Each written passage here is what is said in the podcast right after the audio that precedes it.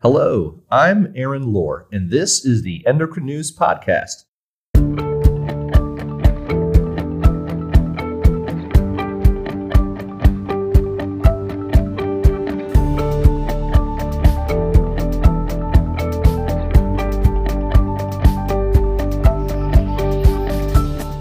We know that illicit use of anabolic androgenic steroids is dangerous, but cessation comes with its own challenges.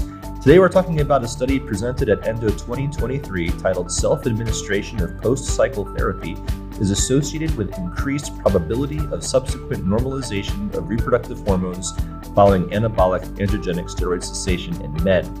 Joining me to talk about it is one of the study authors, Dr. Channa Jayasena. Dr. Jayasena is a specialist in the field of reproductive endocrinology and leads a research team at Imperial College London. Thank you for being here today, Dr. Jayasena.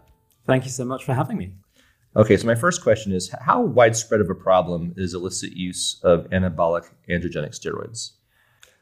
It's an increasing problem, and we are worried that it will continue to increase further. So, taking a historical perspective, 1950s, it was rarely used by elite athletes.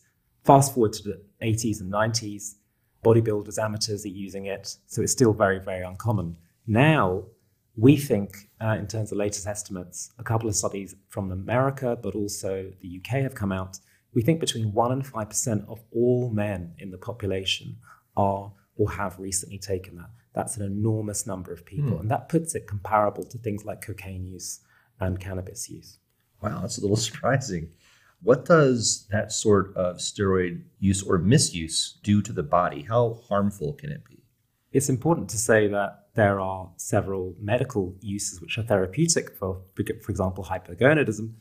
But when men take that outside of this indication, they take it because it makes their muscles bigger and it makes them, mm-hmm. they think, look great and perform better physically. But I like to sort of think about the side effects as three distinct groups. So there are the effects on sort of neuropsychiatry. So it can make otherwise chilled out regular guys have tantrums, be irritable, even provoke psychosis and violence. So it will make someone like literally, if someone honks on their on, on the horn in the street, and get out and actually start punching someone and get arrested.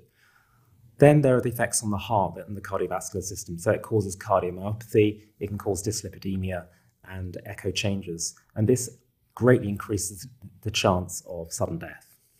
And then finally, there are the endocrine sequelae, which because the steroids will suppress LH and FSH from the pituitary, will cause absolute infertility and erectile dysfunction. And it's quite common for men to know this and to get things like Viagra and other erectile dysfunction drugs at the same time, just because they know what it does to their body.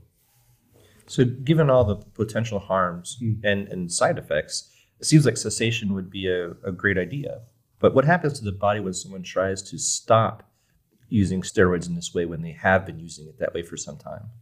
We know that you get a state called hypogonadotropic hypogonadism. So the thing is, the testes will not immediately wake up from suppression from exogenous steroids. And recent work published by David Handelsman and also from, from the Netherlands shows that it can take months and maybe even years for that wake up to happen. But in the meantime, these men have no erections, they have no libido, which is surprising and unique from other forms of hypogonadism, complain of suicidality a lot. That's very mm. common. And that may be because of where they start from and the type of guys they are. But it's awful. And that in itself will trigger them to restart, and by definition, is a form of dependence. Is there currently uh, a treatment or something to help cessation symptoms or folks who are going through that cessation process? Yeah, so I asked one of my my research team to kind of do a scoping on current strategies. It didn't take them very long because there's nothing out there oh. and there's no guidance at all. And so no one knows what to do. We're all very uncomfortable with it, and yet we're all encountering these guys all around clinic. I certainly am. And when I speak to colleagues in the US and, and the UK, they are too.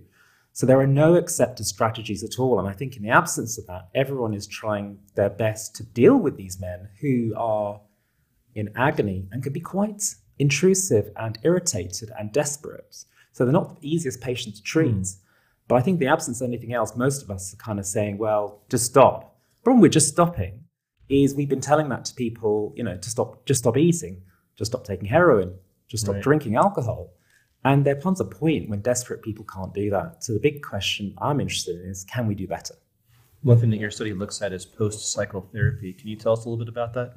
Yeah. So post cycle therapy is something that these guys have concocted through online forums by reading about what infertility drugs do. So they've kind of done DIY endocrinology. Oh my.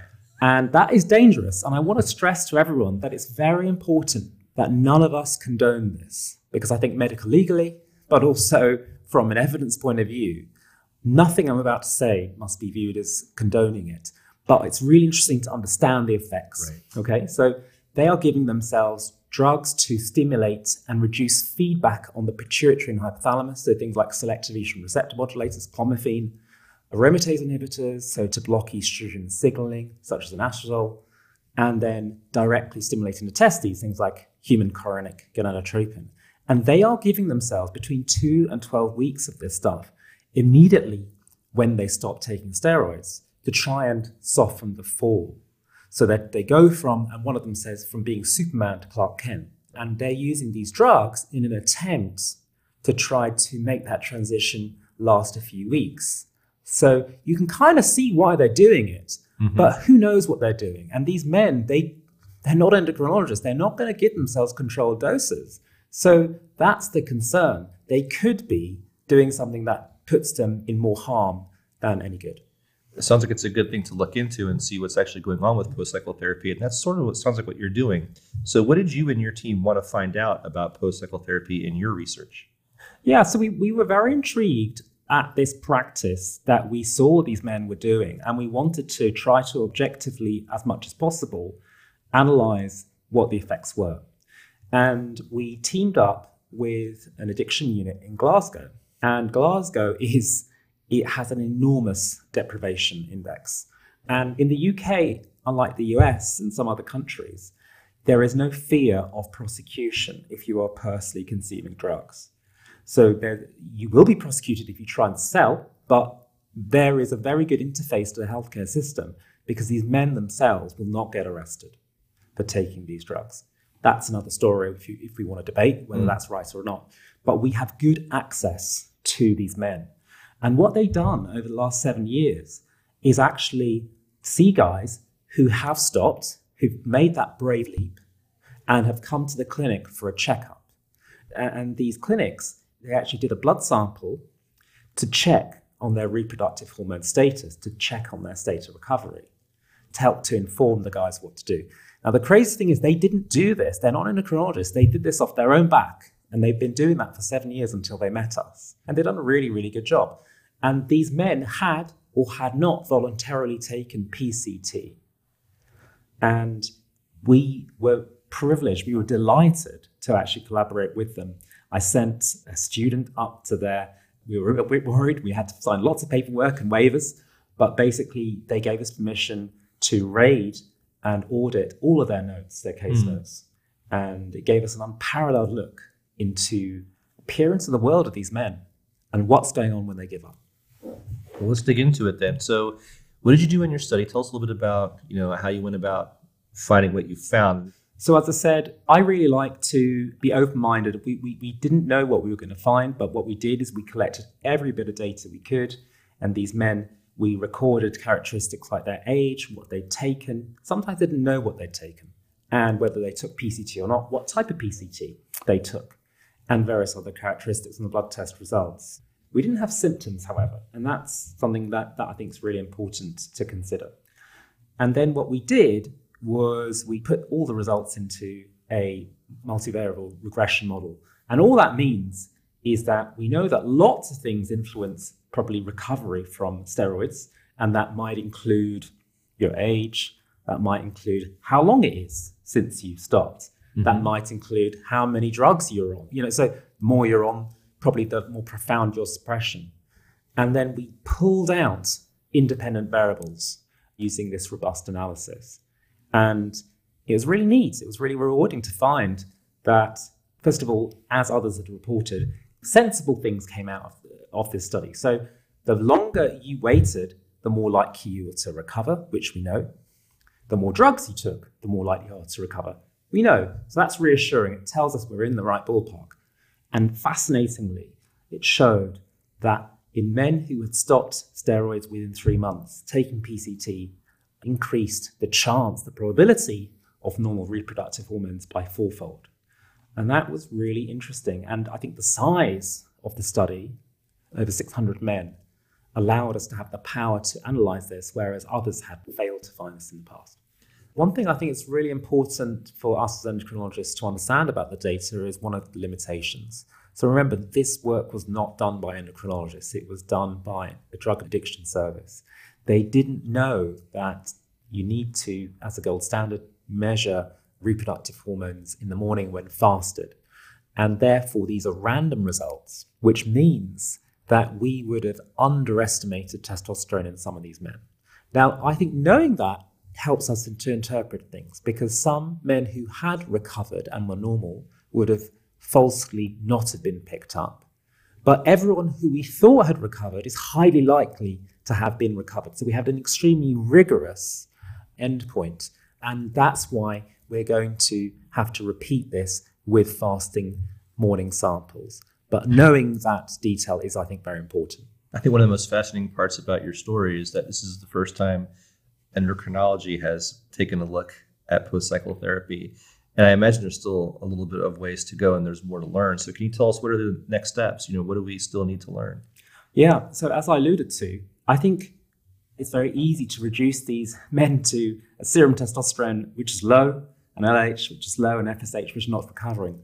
But these men are going through anguish. So what we hmm. want to do now is actually study the same process prospectively but look at the symptoms using rigorous, validated scores that we do when we do testosterone trials.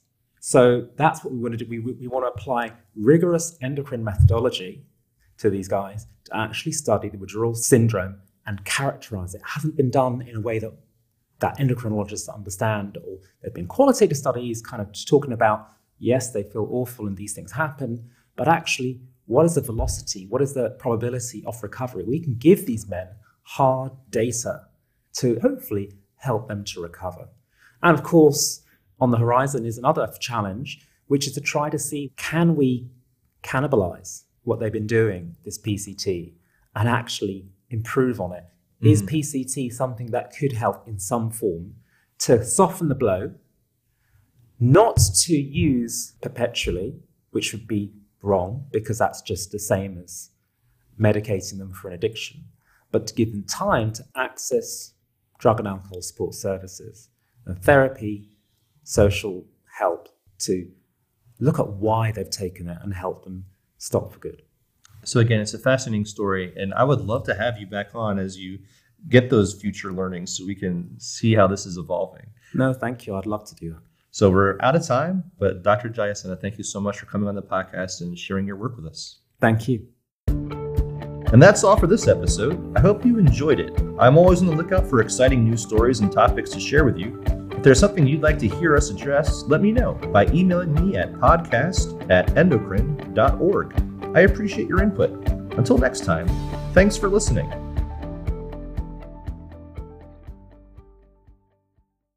Endocrine News podcasts are a free service of the Endocrine Society. To learn more or to become a member, visit the Society's website at www.endocrine.org.